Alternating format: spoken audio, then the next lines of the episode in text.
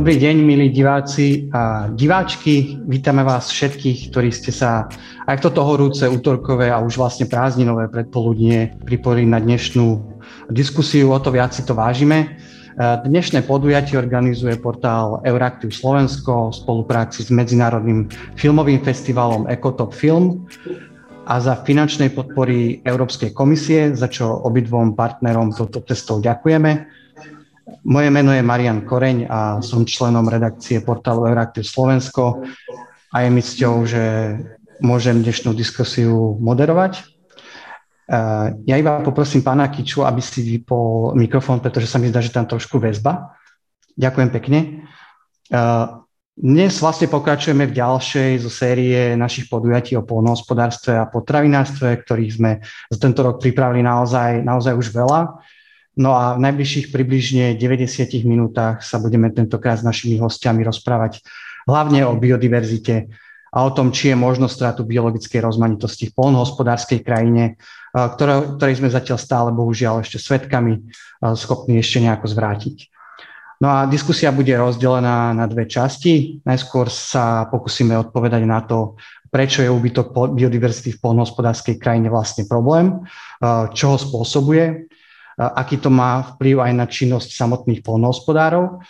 No a následne v druhej časti už budeme hovoriť aj o tom, či sú nejaké známe recepty na zastavenie poklesu biologickej rozmanitosti na vidieku. No a keďže sa nám už uzatvára konečne reforma spoločnej polnohospodárskej politiky a budeme sa pomaly snáď, bude sa pomaly snáď aj dokončovať strategický plán pre, Slovensku, pre spoločnú polnohospodárskú politiku na Slovensku, ktorý určí to smerovanie agropotravinárstva v nasledujúcich 5 rokoch. Tak si povieme aj, ako tieto riešenia zaviesť na Slovensku a ako motivovať polnohospodárov, aby pri svojej činnosti okrem tých ekonomických ukazovateľov brali ohľad aj, aj na prírodu. Ja som veľmi rád, že si na túto tému v dnešnej diskusii budeme môcť vypočuť naozaj široké spektrum názorov a stanovisk od ľudí a od zástupcov organizácií a inštitúcií, ktoré by v diskusii na tému biodiverzity a polnohospodárstva určite nemali chýbať. A, a poďme si ich teda hneď aj predstaviť. E, prvým hostom je štátny tajomník e, Ministerstva životného prostredia Slovenskej republiky, pán Michal Kičár. Dobrý deň, prajem. Dobrý deň, prajem. A rovnako tak prijal pozvanie aj štátny tajomník Ministerstva pôdohospodárstva a rozvoja vidieka Slovenskej republiky pán Milan Kysel. Um, dobrý deň. Dobrý deň, srdečne pozdravujem všetkých. Zdravíme aj my vás. Ja som veľmi rád, že teda konečne máme aj zástupcu agrorezortu v našej diskusii, pretože v minulosti sa nám to neúplne darilo, o to teda viac si to teda teraz vážime. Ďalším hostom je predseda regionálnej polnohospodárskej a potravinárskej komory Bratislava a teda člen Slovenskej polnohospodárskej a potravinárskej komory, pán Jozef Šumichrást, ktorý vlastne nám e, predstaví pohľad polnohospodárov. Dobrý deň. Dobrý deň, veľmi pekne ďakujem za pozvanie. My ďakujeme. No a v diskusii nesmie samozrejme chýbať eh, ani hlas ochranárov, eh, ktorý teda dneska bude zastupovať pán Jozef Rídzoň zo Slovenskej ornitologickej spoločnosti BirdLife Slovensko. Dobrý deň. Dobrý deň, Brian, a ďakujem za pozvanie. Eh, aj my ďakujeme, že ste prijali naše pozvanie. Zároveň už tradične chcem vyzvať aj vás, všetkých divákov a diváčky, aby ste sa zapojili do dnešnej diskusie. Eh, tie prvé kola otázok budem mať na starosti najskôr ja, ale potom určite bude priestor aj pre vaše otázky, niektoré už máme aj zozbierané. Eh, zároveň ale môžete pokladať otázky priamo aj teraz počas diskusie cez aplikáciu Zoom, eh, dole v lište v sekcii Q&A, teda otázky a odpovede. Ideálne bude, keď aj napíšete, na koho daná otázka smeruje a ja sa ju danému hostovi následne budem snažiť tlmočiť. No a potom je možno prihlásiť sa o slovo, čiže otázku môžete položiť aj osobne. Stačí kliknúť dole opäť na ikonku ruky. Keď bude na to vhodná doba, tak ja vám e, odozdám slovo. A teda môžeme rovno prejsť k diskusii, nech to už nezdržujem. A teda, keďže na začiatku by bolo dobré si najskôr priblížiť problém, o ktorom dneska sa budeme rozprávať, tak ja začnem otázkou, možno aj tak napriek protokolu, začnem otázkou na pána Ridzoňa.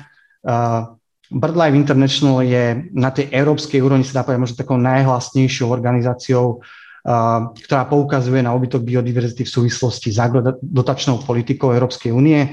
To isté sa dá povedať aj o Slovenskej ornitologickej spoločnosti v rámci Slovenska.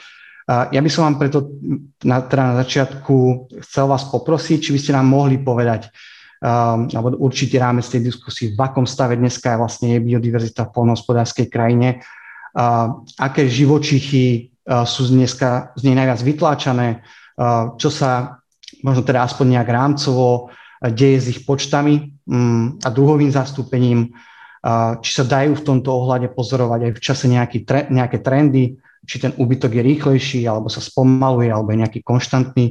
No a s tým súvisí otázka, čo sú hlavné faktory v polnohospodárstve, e, ktoré majú vplyv na vývoj biologickej rozmanitosti.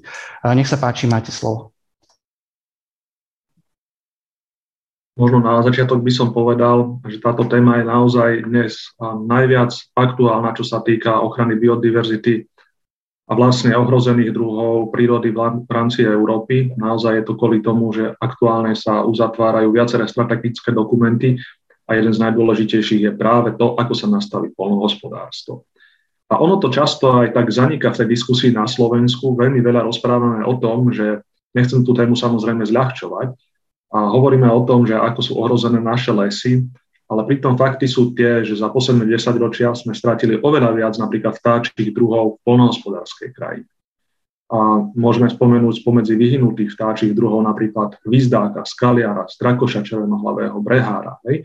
Čiže to sú všetko druhy, ktoré nám miznú z polnohospodárskej krajiny a ten stav je veľmi vážny, lebo nie len, že nám niektoré zmizli, ale niektoré také, ktoré sú symbolmi a ako keby nášho vidieka, kedy si bežné, sú dnes na pokraji vyhnutia. Jarabica. Lastovička je početno sa prepadla o polovicu a takisto aj druhy, ktorí sú zase pre zmenu alebo boli v minulosti symbolmi aj pre polovnícke združenia ako drog, ostávajú na posledných lokalitách na Slovensku. Čiže ten stav je naozaj veľmi zlý.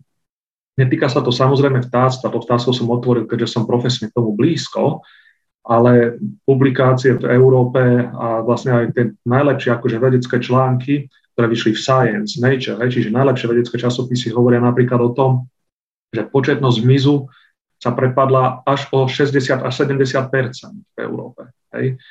A, alebo v prípade vtákov môžeme hovoriť o prepade na európskej úrovni o 55 u nás hovoríme zatiaľ od roku 2005 o 20 keď sa pozrieme ešte naspäť viac, by ten prepad väčší. A tu práve smerujem k tomu, že môžeme si pozerať v čase, ako sa ten prepad vyvíjal. A zaujímavé je, že od roku 82 v našich podmienkach v bývalom Československu početnosť až do roku 89 klesala. Potom nasledoval rozpad keby toho starého hospodárenia, početnosť státstva sa spametala a zase od 90. rokov klesá a obzvlášť to vidieť a o tom, ako sa u nás tiež dostala do praxe polnohospodárska politika európska, že ten prepad sa ako keby urýchlil a niektoré druhy mali väčší problém. A k tomu sú rovnako vedecké práce aj z minulosti, ktoré veľmi jasne hovoria napríklad zo Science, že z časopisu Science, že polnohospodárska politika je reforma, tá predošlá, ktorá zahrnula greening, zlyhala. Čiže a preto sme zase v tom istom bode, že rozprávame, že ako by sme to mali zmeniť, a čo by sme mali nastaviť, lebo tie faktory, ktoré viedli k úbytku a polnohospodárskej krajine, často sa netýkajú len biodiverzity. Hej. Ten dopad, ktorý máme na vzácne druhy, a tým, že sme stratili pestrosť krajiny, stratili sme opeľováče, majú dopad širší. Napríklad veľké lány alebo tá chýbajúca diverzita krajiny a oslabuje aj vodozadržnú kapacitu krajiny, tým pádom máme viac, máme ako keby závažné bleskové povodne, horúčavách, ktoré teraz budú, bude problém, keď sa chce niekto v tých dedinách, ktoré nemajú okolo lesy, prejsť vôbec v prírode, tak sa nemôže dostať von poriadne.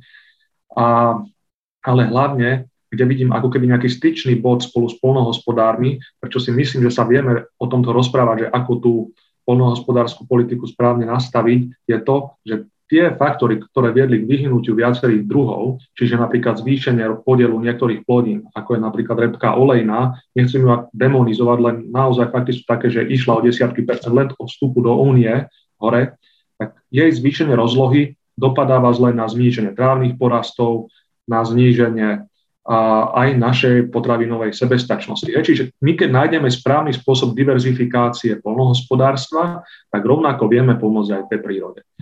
A tých faktorov je samozrejme viac a nie všetky súvisia s polnohospodárskou politikou európskou.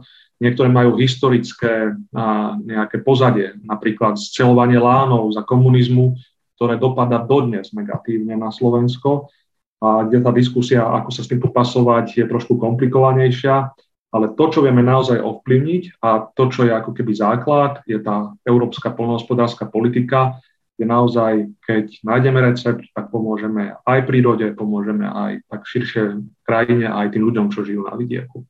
Čiže toľko možno na úvod z mojej strany. Hm. A ja ešte možno ešte jednu doplňujúcu otázku. E, vy ste hovorili teda predovšetkým o tom polnohospodárstve. Sú ešte nejaké iné faktory, ktoré vplývajú na úbytok um, biodiverzity v tej polnohospodárskej krajine? Uh, alebo je to skutočne, je polnohospodárstvo tým hlavným faktorom?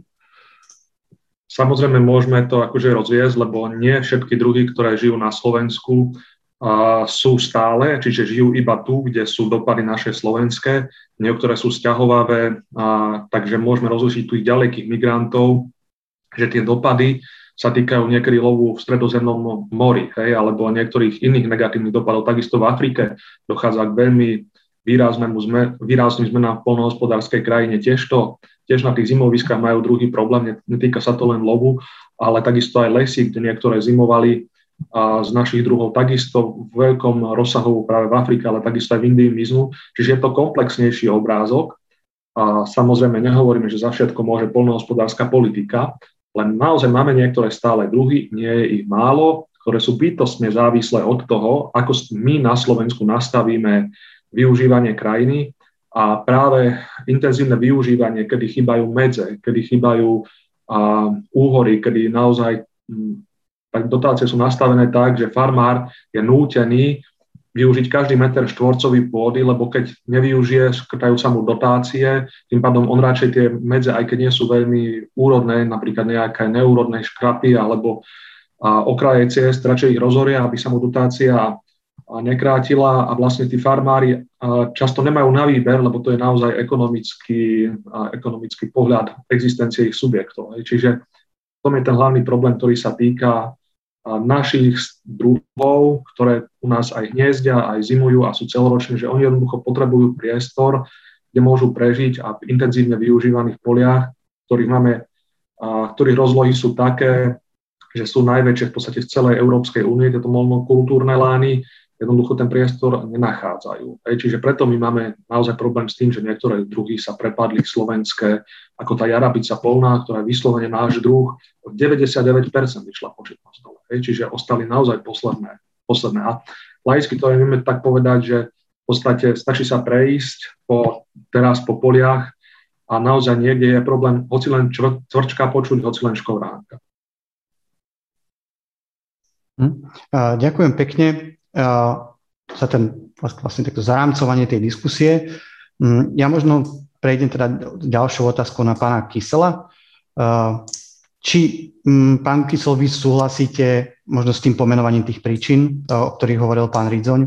Hovoril teda o používaní agrochemikálií v polnohospodárstve, hovoril o veľkých lánoch, hovoril možno o pestovaní technických plodín, že to sú tie faktory, ktoré môžu za, ten úbytok biodiverzity v polnohospodárskej krajine. Tak či možno súhlasíte eh, s tým pomenovaním tých príčin a taká možno podotázka, eh, či by ste to, či, akú dôležitosť tomuto problému prikladá dneska Agrorezort? Či možno sa dá povedať, že v hierarchii tých všetkých problémov, ktoré vieme, že slovenské polnohospodárstvo má, že kde sa nachádza úbytok biodiverzity? Ďakujem pekne.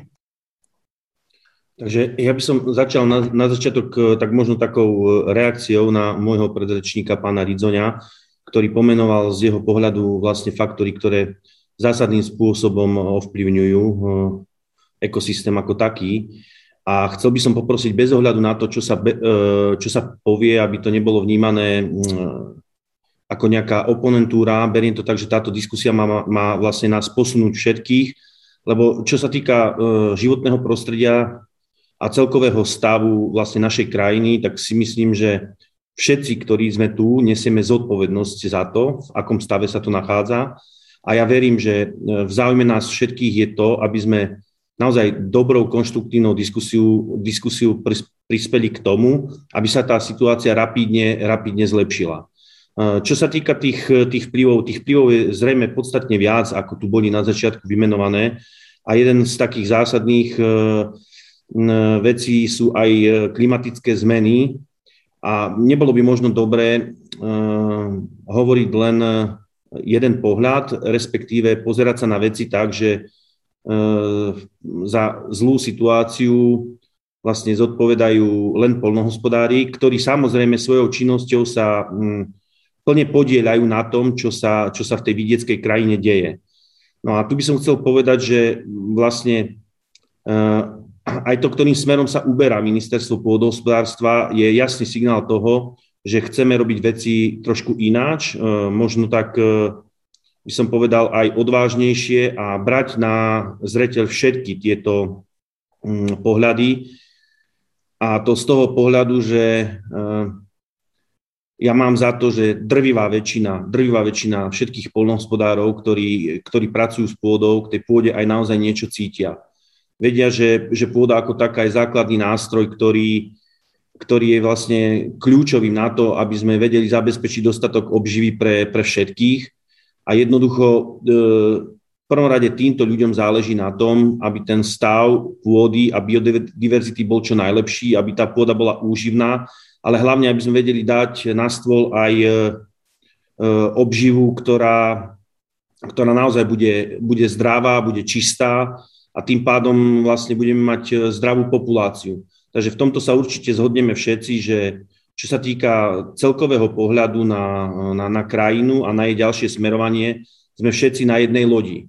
Samozrejme, treba, treba brať do úvahy ešte aj ďalšiu vec a to je vlastne ekonomická udržateľnosť e, celého tohto procesu a manažovania krajiny. No a toto je vlastne priestor na to, aby sme to nejakým spôsobom podrobne prediskutovali, aby sa nám nestala taká vec, že v záujme, e, ja neviem,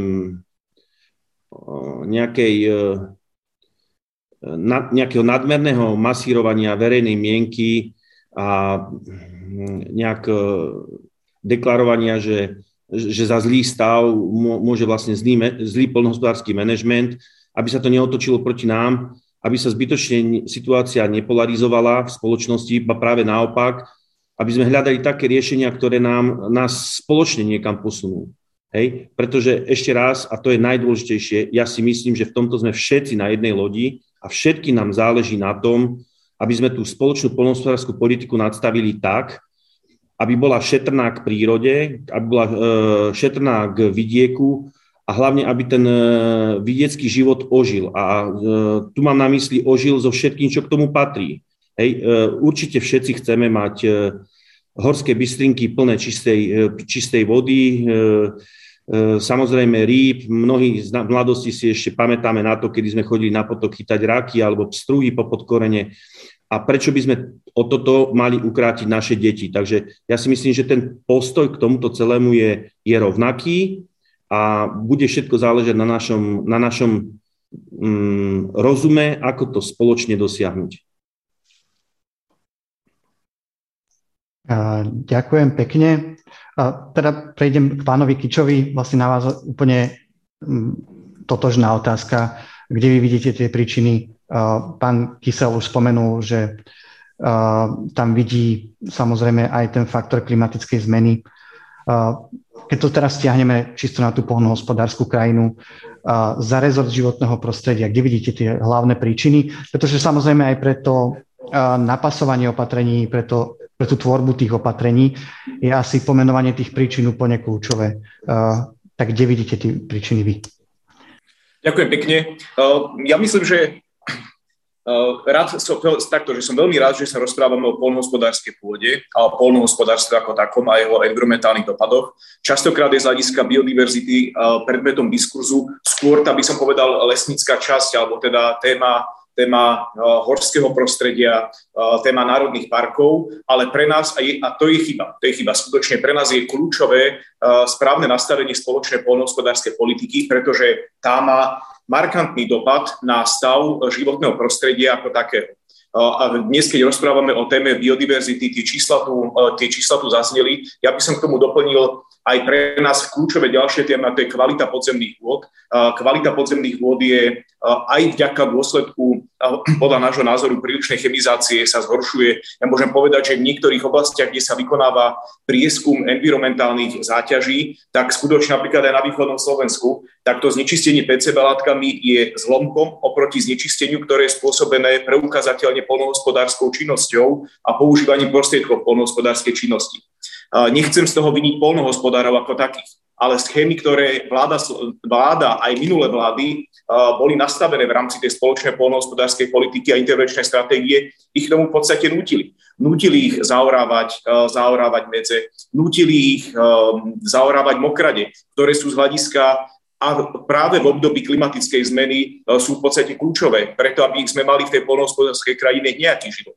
Ja si osobne nemyslím, že vôbec polnohospodári ako takí, a to veľmi ocením, ako to aj povedal pán štátny domník Kysel, no, my ich neviníme z nejakého zlého úmyslu. Ani ich nevidíme v podstate ako z ničoho z takého, to, že by mali len tí, oni sa prispôsobujú schémam tej intervenčnej stratégie alebo tej spoločnej polnohospodárskej politiky, ktoré im nastavujeme a ktoré nastavujeme spôsobom, ktorý nás doviedol dnes. Nikto nemôže byť spokojný s e, výzorom e, polnohospodárskej krajiny a s funkciami, ktoré plní my máme spolu, ak by sme si to pozreli, aj moderných industriálnych krajín, eh, ktoré majú dlhšiu obdobiu alebo dlhšiu tradíciu nejakého intenzívneho polnohospodárstva, tak sme s výnimkou možno severného Nemecka, severnej časti bývalého východného Nemecka, máme najväčší podiel monokultúrnych polí. 15 tisíc monokultúrnych polí na Slovensku je z rozlohou vyššou ako 30 hektárov, čím tvoria 46% celkovej plochy polnohospodárskej pôdy.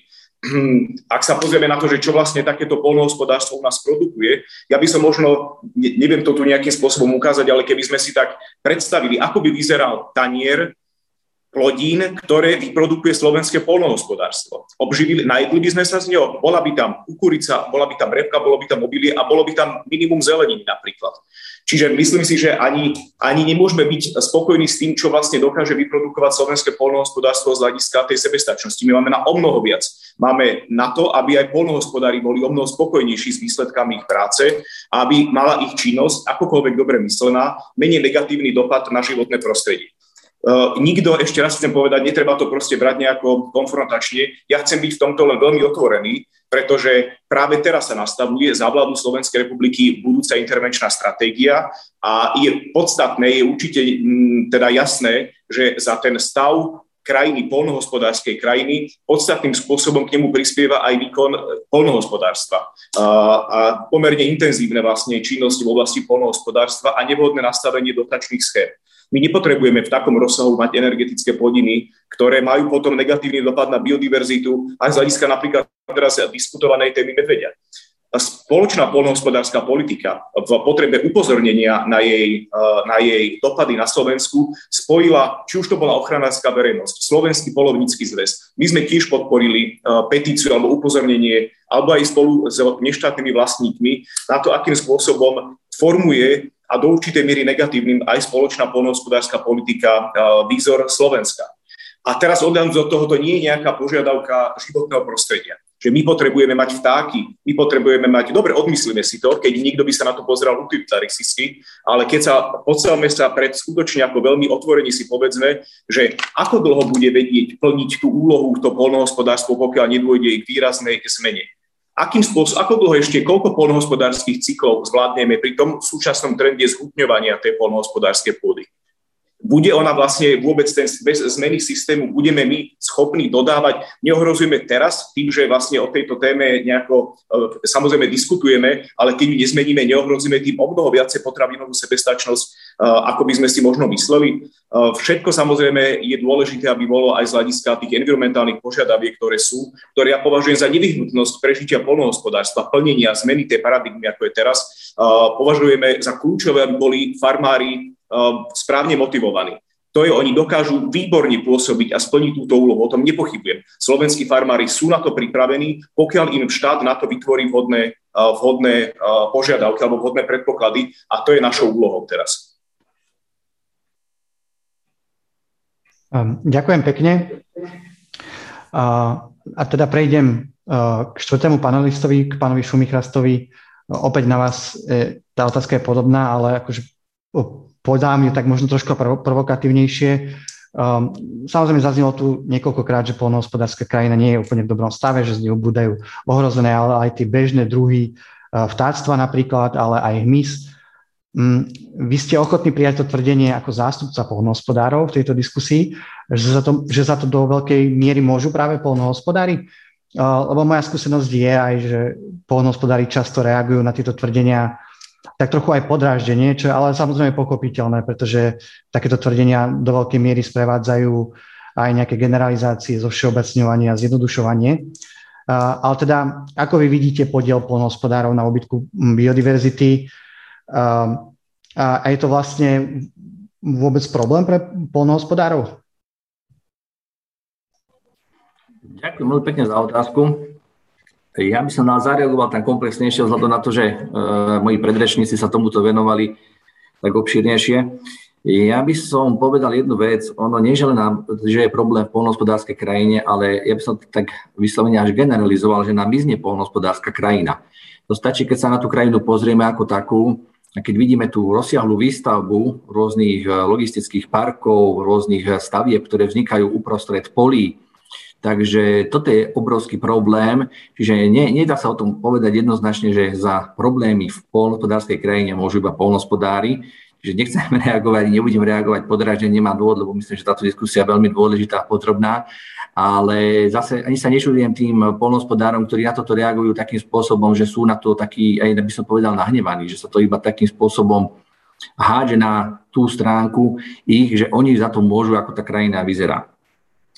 Eh, čo sa týka tých monokultúr, tak tu už niekoľkokrát tu ozrelo slovo monokultúra a neoznelo vôbec ani jedenkrát správne, lebo monokultúra ako taká v polnohospodárstve je pestovanie jednej plodiny niekoľko rokov po sebe. Čiže my keď sa tu bavíme o repke, repka, repka určite monokultúra nie je, lebo repka sa pestuje v rámci striedania plodín, treba dodržiavať správnu farmárskú prax, čo každý polnohospodár musí dodržiavať v zmysle uh, legislatívy európskej aj národnej. Čiže čo sa týka týchto záležitostí. Tá repka narastla po vstupe do Európskej únie. Tak ako bolo aj povedané správne, je to energetická plodina, bohužiaľ, čo nás trápi na Slovensku, to spracovávanie tej repky vôbec nie je na potravinárske účely, pričom repka ako plodina nie je zlá, využívajú sa rôzne krmné šroty v živočíšnej výrobe a bohužiaľ musia sa dovážať. Čiže to nastáva veľký problém z toho dôvodu, že my by sme potrebovali aj e, repku na iné účely, aj na tie ľudské, povedzme si na spracovanie napríklad oleja, lebo keď si zoberieme zloženie kopu výrobkov, je v rámci toho e, obsahu je palmový olej, čo si myslím, že je nie celkom to najsprávnejšie, ale zase tá ekonomika nepustí. Čiže ono sú také záležitosti. No a ten nárast tej repky vznikol, nastal v postupe do Európskej únie. Čiže zase to bolo nejaké nastavenie. My sa bavíme o polnohospodárstve. Polnohospodárstvo je hospodárenie na pôde. To znamená, že ten človek, čo tam hospodári, musí dosahovať nejaké ekonomické parametre, aby to vôbec mohol robiť. Čiže toto je dôležité a toto treba povedať otvorene. A čo sa týka tých viacerých vecí, čo tu je bolo povedané, eh, že máme veľké zaťaženie pôdy chémiou a tak. Ja si tu dovolím jednu vec, čo sme spracovávali si my.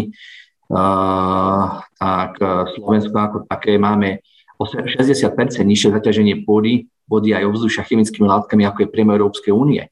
Čiže tam takisto niektoré veci, o ktorých sa bavíme, Slovensko nie je až takom až tak zle, ako zvyšok Európy a hlavne niektoré vyslovene, by som povedal, priemyselne polnospodárske krajiny, kde to polnospodárstvo ide až do extrému.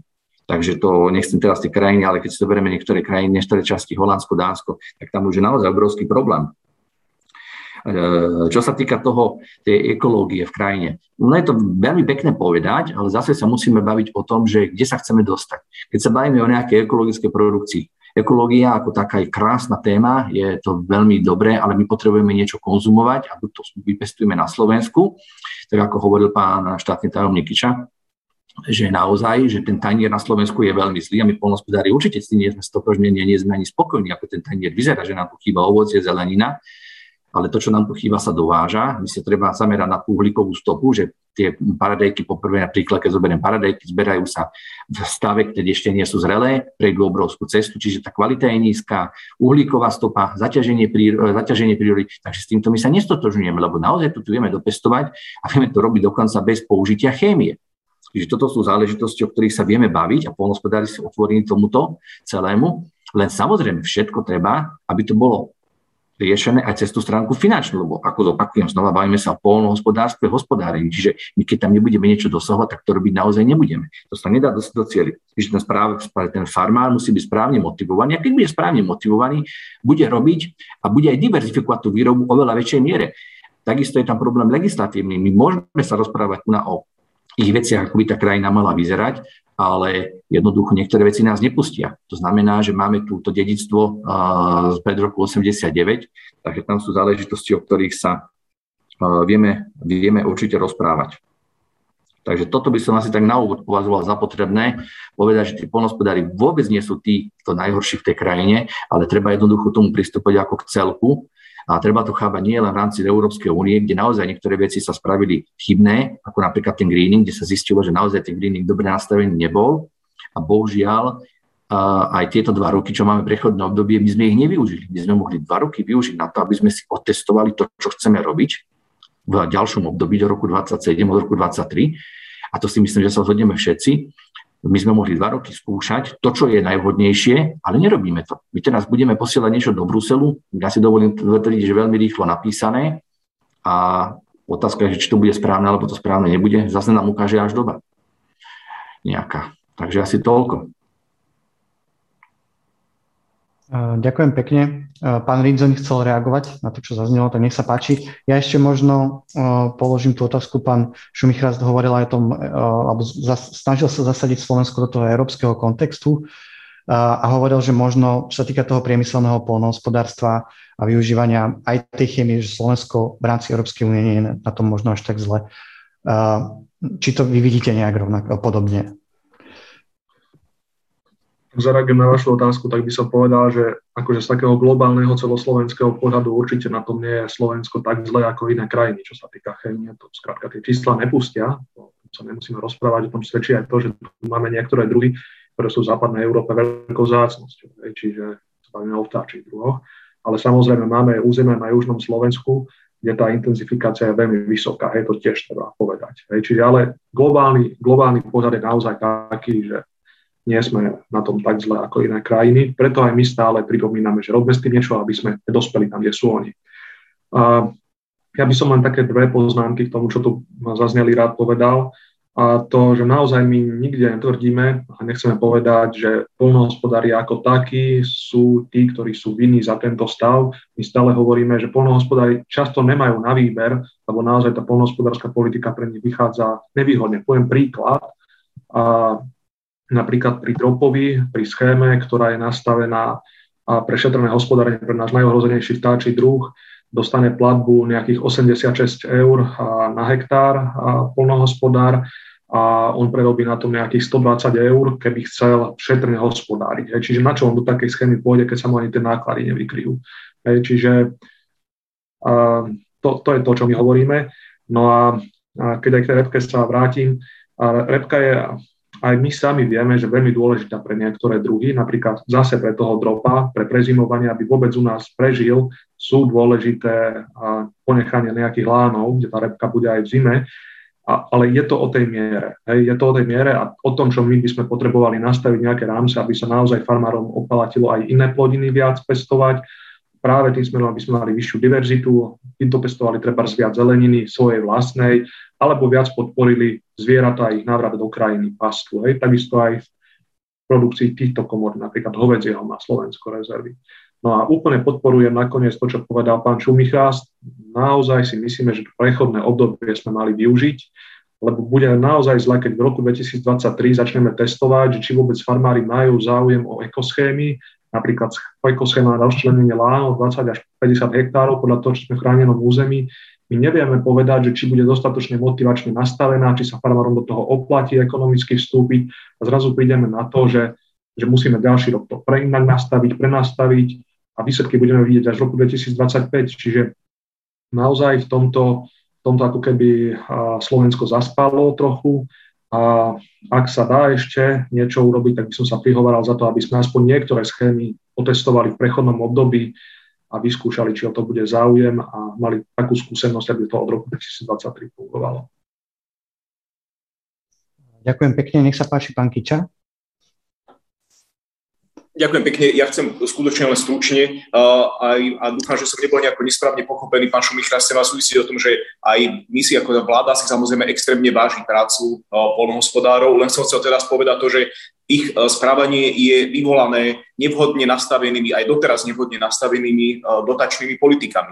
Oni sa musia správať racionálne, vy sa teda musíte správať racionálne, chcete prežiť a ja tomu úplne rozumiem. Len som chcel proste popísať to, že to nastavenie ktoré vyvoláva tieto problémy, je v niekedy proste skutočne častokrát až e, také absurdné. A preto som chcela poukázať na ten príklad s tým ilustratívnym imaginárnym tanierom tých plodín, ktoré sa na Slovensku, na Slovensku dopestujú. Ja by som veľmi stručne možno ešte uviedol veľmi rád, že čo my, eh, na čom teraz v podstate veľmi intenzívne pracujeme, ktorými aj za rezort životného prostredia chceme pozitívne motivovať, odjavnúť do toho, že sa pripravuje intervenčná stratégia, kde uplatníme pripomienky a snažíme sa tam presadiť čo najviac eh, tém, ktoré sú dôležité tak pre farmárov, tak pre životné prostredie. Osobitne sa venujeme príprave eh, poslednej vlastne metodiky alebo jednej z metodík na zelené verejné obstarávanie pre staravovacie služby, kde chceme práve prostredníctvom skúmania uhlíkovej stopy docieliť čo najlepšiu podporu pre domácich producentov potravín, pretože tá tu vlastne v podstate pomerne absentuje. A to je zase motivácia pre slovenské polnohospodárstvo a pre produkciu pridanej hodnoty, ktorá u nás sa vlastne vyváža. Celá sa pridaná hodnota sa vlastne alebo mnohom sa v podstate realizuje v zahraničí, čo tiež nie je nejakým spôsobom uspokojivé. Takže toto je jedný z konkrétnych krokov, kde sa dá lepšie proste motivovať polnohospodárstvo tak, aby sme ho mali, aby sme ten popis, ktorý by ste povedali, pán Šumichras, alebo ten problém, aby sme sa ho snažili minimálne eliminovať. Aby sme nešli za každú cenu v sektore stravovacích služieb na Slovensku, v Slovensku, vo verejnom sektore pod cenu a absurdne nedovážali kadejaké proste produkty, ktoré nemajú takú kvalitu ako slovensky vyrobené a vyprodukované potraviny. Ďakujem pekne, ešte o slovo sa hlasí pán Šumichrast, nech sa páči.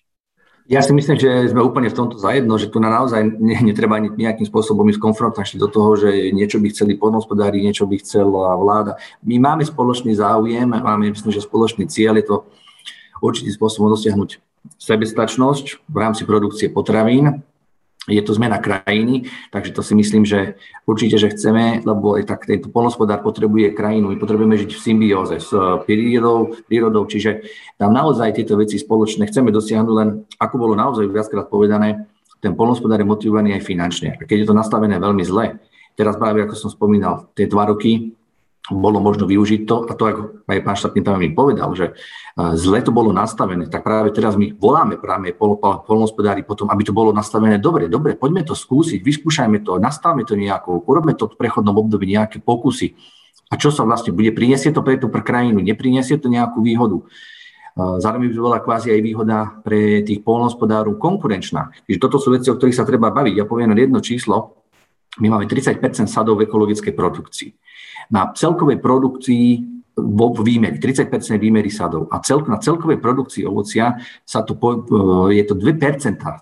To znamená, že my máme plochy, ale nemáme produkciu.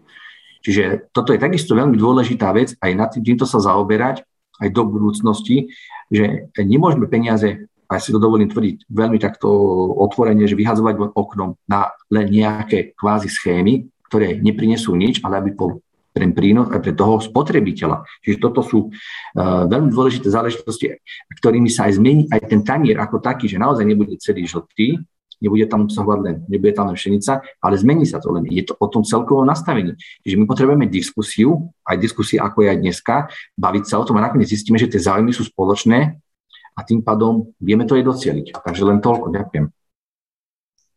Ďakujem pekne a kolečko uzavrie pán Kysel. Nech sa páči. Ja, ja som strašne rád e, z tejto diskusii a v podstate si myslím, že môžem smelo, smelo vyhlásiť jednu vec, že mm, čo sa týka toho hlavného cieľa, a to je e, nejaký nový pohľad na manažment celej krajiny, je rovnaký. Či už je to z pohľadu životného prostredia, či už je to z pohľadu polnohospodárov. A to je dobrý signál toho, aby sme naozaj tú novú spoločnú polnohospodárskú politiku nadstavili tak, aby bola prospešná vlastne pre celú krajinu. A ja by som sa vlastne chcel všetkým aj poďakovať, že e, zastupujeme vlastne nejaké svoje rezorty, ale vnímame to, že len spoločnou diskusiou e, dospieme k dobrému riešeniu. No a ešte by som chcel dodať, čo sa týka toho pestrosti na tom, na tom tanieri, naozaj je veľmi dôležité a toto si možno mnohí polnohospodária neuvedomujú, že tie dotačné, dotačné schémy alebo dotačné politiky neslúžia vlastne na to, aby držali, držali nejaký podnik e, ekonomicky udržateľný. To sú, to sú prostriedky, ktoré majú mm, vlastne mm, vykrývať e, nejakú, nejakú stratu alebo nejakú náročnosť e, toho, čomu sa tá, ten agropodnik venuje. Hej. Keď tu máme nejakú rastlinnú výrobu špecializovanú, ktorá prac na názber alebo na niečo podobné a máme to zaradené ako Eh, rastliny, ktoré, ktoré sú pre nás strategické, či už to, neviem, zemiaky, alebo spokojne môžeme hovoriť aj o jahodách. V podstate môžeme hovoriť skoro o, o, o celej rastlinnej výrobe, takisto aj živočišnej výrobe, ktorá nejakým spôsobom náročnejšia na, na vstupy, ako je napríklad len nejaká ekonomicky dobre udržateľná rastlina, keď už hovoríme teda o tej, o tej repke alebo kukurici, a práve, práve preto treba tú dotáciu, treba si v prvom rade zadefinovať, že ktoré, ktoré z týchto produktov potrebujeme strategicky mať, v akých množstvách a tam cieľene nadstaviť, nadstaviť tú podporu. Samozrejme s prihliadnutím na to, aby to nemalo nejaký negatívny vplyv na, na životné prostredie aj na biodiverzitu ako takú, pretože E, my sami vnímame veľký problém e, napríklad e, v ovčiarstve. Všetci viete, že Slovensko, Slovensko sa tak nejak hrdo, hrdo hlási k tomu, že aká sme ovčiarská krajina, len bohužiaľ za posledný rok sme v stave oviec klesli o viac ako 100 tisíc kusov, hej. A treba povedať, že prečo chcem hovoriť o tom ovčiarstve, pretože práve v tých podhorských oblastiach vysokú časť biodiverzity zabezpečuje práve práve pasenie tých podhorských lúk a tých okrajových častí, častí lesa, kde vlastne tie ovce zanechávajú veľkú, veľkú, veľkú stopu po sebe, čo sa týka samotnej mikroklímy v pôde. To znamená, že toto sú presne tie veci, ktoré keď vieme, že, že nám robia dobre, teda nám ako krajine, tak tie musíme nejakým spôsobom pretlačiť trošku do, dopredu. A ja si myslím, že keď práve takéto veci, ktoré sú e, prospešné pre krajinu, e, podporíme nejak e, viac, alebo by som povedal s rozumom, tak mnohé z tých ekonomicky zaujímavých plodín prirodzeným spôsobom budeme znižovať, pretože budú aj iné ekonomicky zaujímavé činnosti v polnospodárstve, ktoré budú jednoducho nahrádzať ten, tú ekonomickú udržateľnosť tých našich podnikov. Pretože či sa nám to páči alebo nie, všetci si musíme uvedomiť, že e, momentálny stav na Slovensku je naozaj taký, že väčšiu časť e, tých podnikov tvoria práve tie, tie väčšie celky.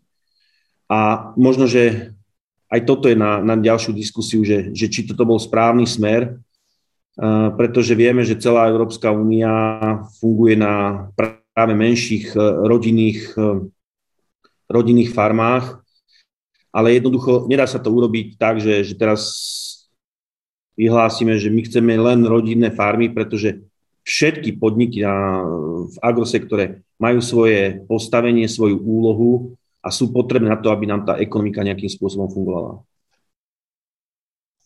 Ďakujem pekne. Ja si myslím, že môžeme prejsť teda k druhej časti dnešnej diskusie a rovno sa pozrieť možno aj, aké môžu byť tie, tie opatrenia. Často sa zvykne hovoriť, že teraz máme takú historickú možnosť zmeniť naše polnohospodárstvo, pretože tu máme dlho očakávanú reformu spoločnej polnohospodárskej politiky. Vlastne iba pred dvoma týždňami sa európske inštitúcie konečne dohodli na tom kompromisnom návrhu novej agropolitiky, tak snáď sa už blížime aj k nejakému finále tej reformy. A ja mám teraz dve otázky, ktoré budú vlastne rovnaké pre, pre všetkých hostí, možno neskôr aj s nejakými podotázkami. A, a teda tie otázky zniejú takže či táto reforma, na ktorej sa dohodla Európska komisia, Európsky parlament, členské štáty, uh, pomôže zastaviť alebo aspoň zmierniť pokles biodiverzity.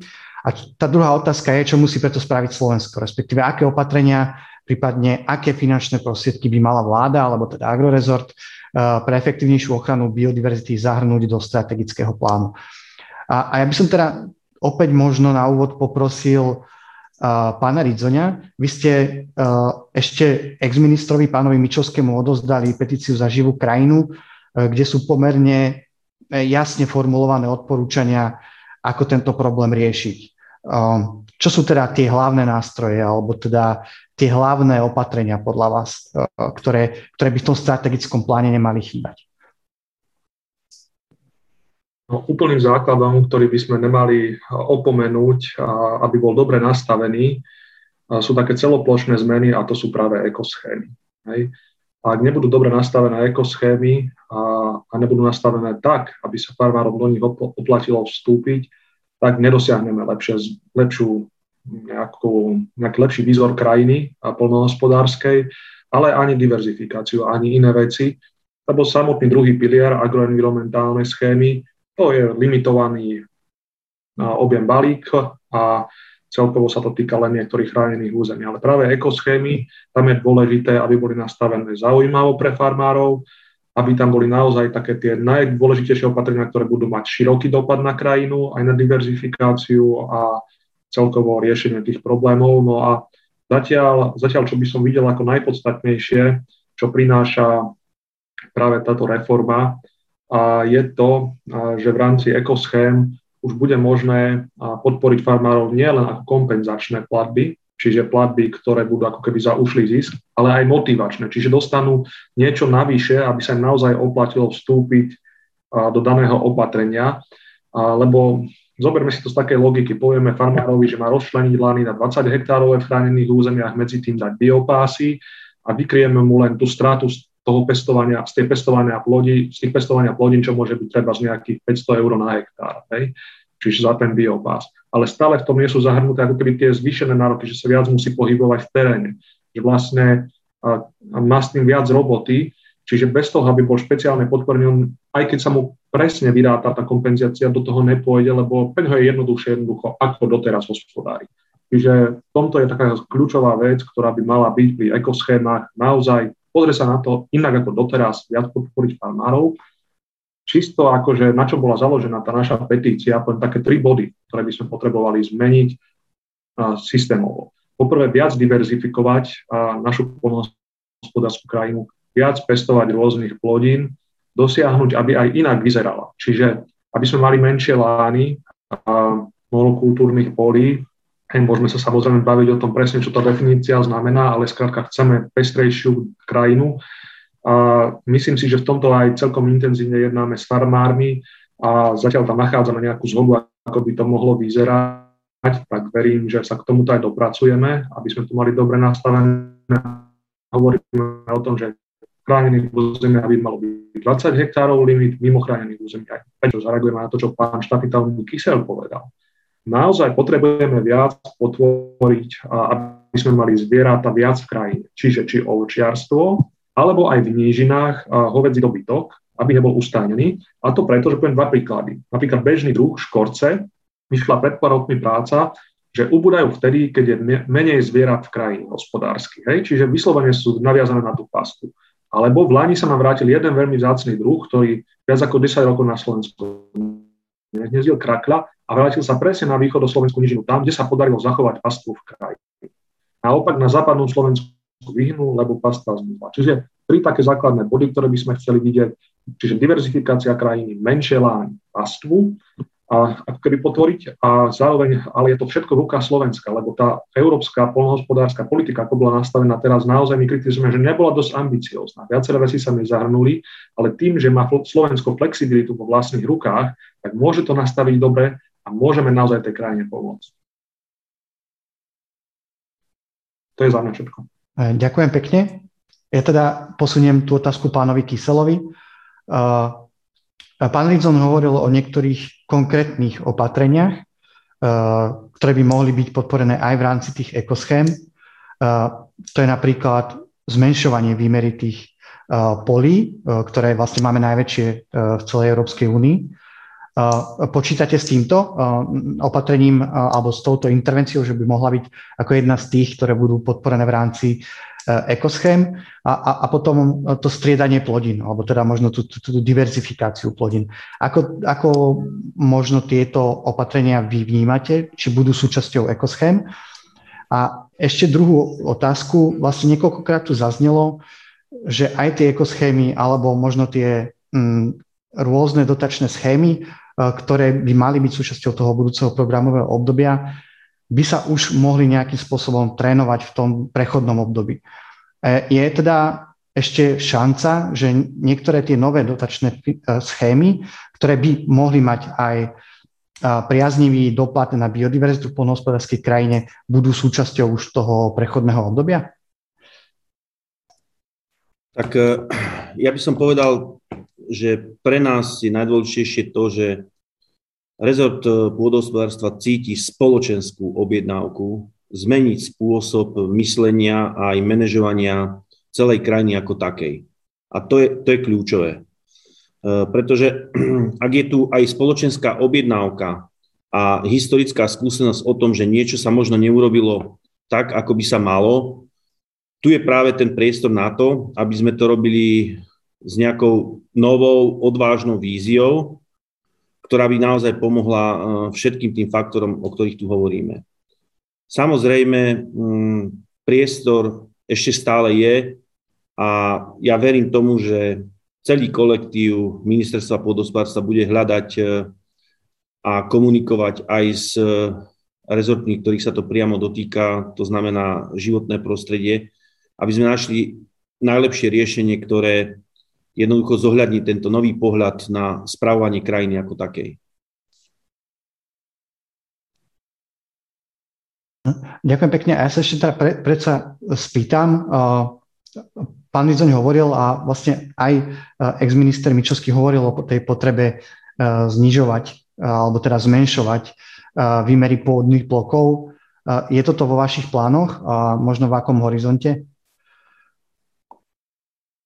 Tak ja, ja si myslím, že ono to príde takým prirodzeným spôsobom, keď uh, bude vlastne dostatočná motivácia, aj kompenzácia pre tie väčšie celky, ktoré vlastne uh, teraz uh, išli do tých väčších lánov a väčších objemov, kde vedeli si nadstaviť tú ekonomiku.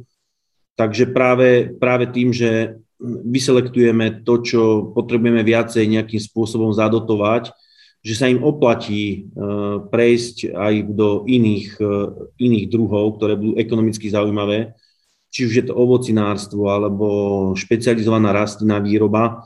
A samozrejme nepochybne aj živočíšna výroba, ktorá, ktorá by som povedal, že, že trošku aj krváca, aj keď teda čísla sú také, že čo sa týka hovedzieho dobytka, tak na tom nie sme zase až tak zle a v porovnaní s európskymi priemermi, tak na tom by som povedal aj celkom dobre.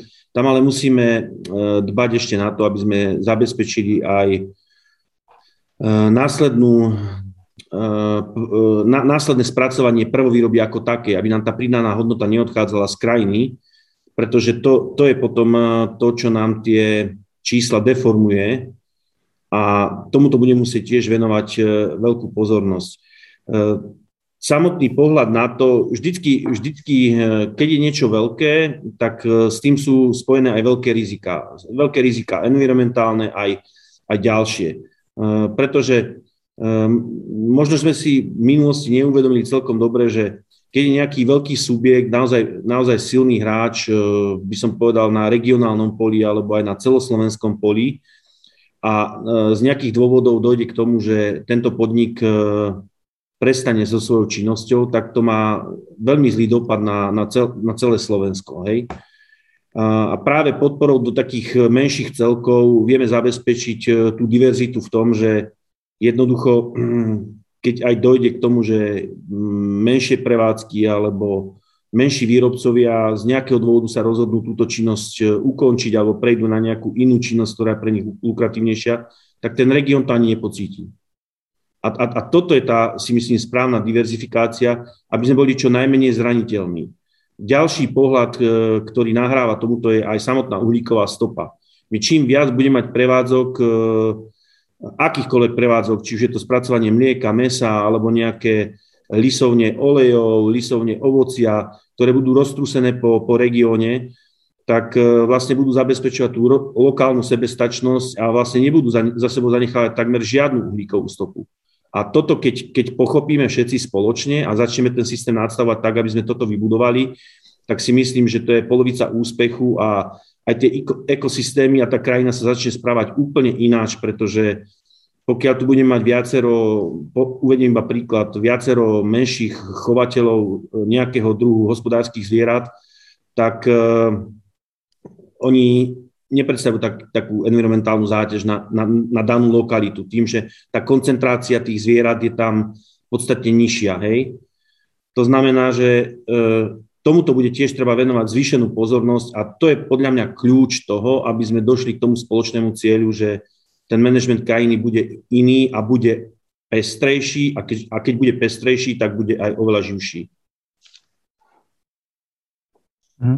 Ďakujem pekne. A predsa teda ešte zopakujem uh, tú otázku pôvodnú. Uh, pýtam sa aj preto, že pán minister Vočan na poslednej rade Európskej únii hovoril o, tom, že s tými ekoschémami, ako sú teraz nastavené, neúplne súhlasí, pretože tam vníma, že tam je málo flexibility a bojí sa, že slovenskí polnohospodári nebudú schopní tieto ekoschémy okamžite čerpať a že možno prídu o nejaké prostriedky. Ak ste vy teda hovorili o nejakých systémových zmenách, uh, a keď sa bavíme teda o systémových zmenách v prospech krajiny, budú tieto schémy možné si vyskúšať polnohospodári nejakým spôsobom už v tom prechodnom období? Plánujete to, alebo, alebo je to ešte možno skoro o tom hovoriť?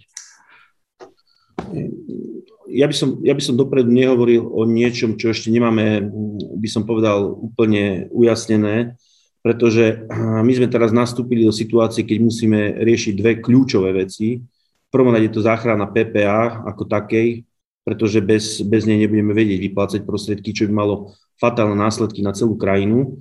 To znamená, že to je alfa omega toho, čo teraz musíme v krátkej dobe vyriešiť. No a potom samozrejme druhá, druhá základná vec je paralelne bežiaca s záchranou PPA je aj samotné nadstavenie spoločnej polnospodárskej politiky. E, tam treba jasne povedať, že je do celého tohto procesu je vlastne nejakým spôsobom zapojená aj tá samozpráva. Prebiehajú tu e, na viaceré oblasti rôzne pracovné skupiny, ktoré sumarizujú jednotlivé vstupy, e, v podstate definujú, definujú, definujú požiadavky z regiónov. No a toto celé, toto celé sa bude musieť nejakým spôsobom vyhodnotiť. Samozrejme, že do toho prídu aj e, partnery z iných rezortov, pretože všetko na seba naviazané, tak ako napríklad e, pre samostatne hospodáriacich rolníkov máme problém s vysokou odvodou, zaťaži, e, zaťaži, e, s vysokým odvodovým zaťažením jednotlivých subjektov, hlavne tých malých. Toto samozrejme prichádza rezort práce a sociálnych vecí a takisto to bude aj s komunikáciou s ministerstvom životného prostredia, kde sú niektoré témy, ktoré si musíme v prvom rade my s zatvorenými dverami povedať tak, aby sme nechodili s bubnom na zajaca, pretože my tie zajace v regióne potrebujeme. Ďakujem pekne. Pán Kiča, Enviro Resort takisto sa zapája do prípravy či už intervenčnej stratégie, alebo teda strategického plánu. Určite má, alebo teda vy ste to už raz na našej diskusii spomínali, že máte svoje predstavy o tých ekoschémach. Teda môžete, môžete to predstaviť, ako si vy predstavujete tie nové dotačné schémy, ktoré by mali motivovať polnohospodárov, aby, aby naozaj uh, pracovali na tej pôde šetrne k prírode a k biodiverzite. Je teda prvá otázka a možno, ak sa môžete vyjadriť aj k, tým, k tomu zmenšovaniu tých pôdnych blokov, možno kde, akú hranicu vy vidíte pre ponechanie nejakej časti pôdy, či už na úrovni farmy alebo na úrovni polnohospodára, pre nejaké krajinné prvky alebo krajinotvorné prvky, neprodukčné prvky, ktoré budú ako nejaký priestor pre biodiverzitu a, a možno k tomu častejšiemu striedaniu plodín. Ďakujem pekne. Ja chcem na tomto mieste aj povedať, že som veľmi rád, že aj s pánom štátnym Kyselom, už sme o tom aj komunikovali samozrejme predtým, ale sme na jednej vlnovej dĺžke, čo sa týka cieľov, ktoré chceme dosiahnuť. Pre nás je, ja vnímam reformu spoločnej polnohospodárskej politiky na úrovni Európskej únie ako mohla byť ambicioznejšia. V tomto sa napríklad, poviem otvorene, neúplne by som mal akože rovnaký postoj, ako mal pán minister Vlčan, ale v každom prípade je to výsledok, eh, výsledok eh, politického kompromisu, veľmi ťažkého a zložito hľadaného politického kompromisu na európskej úrovni. Ja sa ekoschém nebojím. Je našou vecou a našou zodpovednosťou, aby sme ich nastavili tak, aby boli pre farmárov lákavé a aby skutočne boli uprednostňované. Myslím si, že ten potenciál, ktorý nám poskytuje aj nové nastavenie spoločnej poľnohospodárskej politiky, tu je daný. Určite podporujeme aj zvýšenie spolufinancovania, pretože tieto environmentálne opatrenia, pokiaľ chceme uspieť v konkurencii ostatných členských štátov, nie sú lacné, ale sú nevyhnutné, aby sme ich spravili a pri vhodnom nastavení nám budú generovať v podstate zisk. Určite o tom ja nepochybujem, ale určite si farmári zaslúžia byť podporení. Ja by som to nelimitoval vyslovene také tie strategické, strategické záležitosti z tohto hľadiska len na vyslovenie tie ekoschémy, ale už aj vôbec podmienky pre, pre priame platby by mali byť environmentálne, environmentálne silnejšie, by som povedal. Uh, také technické postupy ako oranie po vrstevnici, uh, už súčasťou podmienok tých priamých platieb mala byť aj rozčlenenie pôvodných blokov. Môžeme diskutovať, samozrejme tam by mala byť určitá mera flexibility, že kde, v akom rozsahu. To ja ponechávam na odborníkov, ja nie som v tomto odborník, to konkrétne číslo, ale vieme, že to proste musíme zmeniť a my to budeme presadzovať. A ruka v ruke s tým ide aj doteraz mnohom proste aj jednotlivé prvky, ktoré boli nastavené, neboli vynúcované, respektíve neboli ani len kontrolované. Čiže určite je dôležité pre nás aj zlepšiť pomoc, odbornú pomoc pre polnohospodárov a kontrolu plnenia týchto, týchto podmienok v rámci už napríklad aj priamých platieb.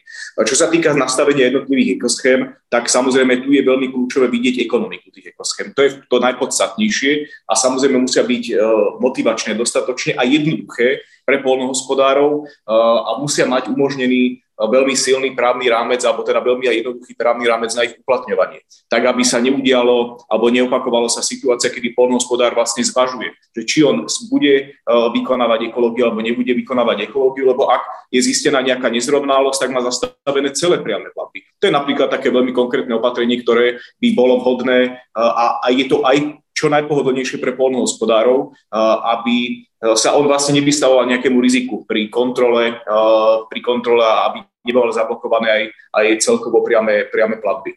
A určite potom my máme aj veľmi podrobne samozrejme pripravené, alebo aj teda také požiadavky, ktoré hovoria, ak sme hovorili napríklad o tých energetických plodinách, tak v podhorských oblastiach práve motivovať skôr extenzívnu pastvu. To je proste pre nás kľúčové, na tomto sa zhodneme.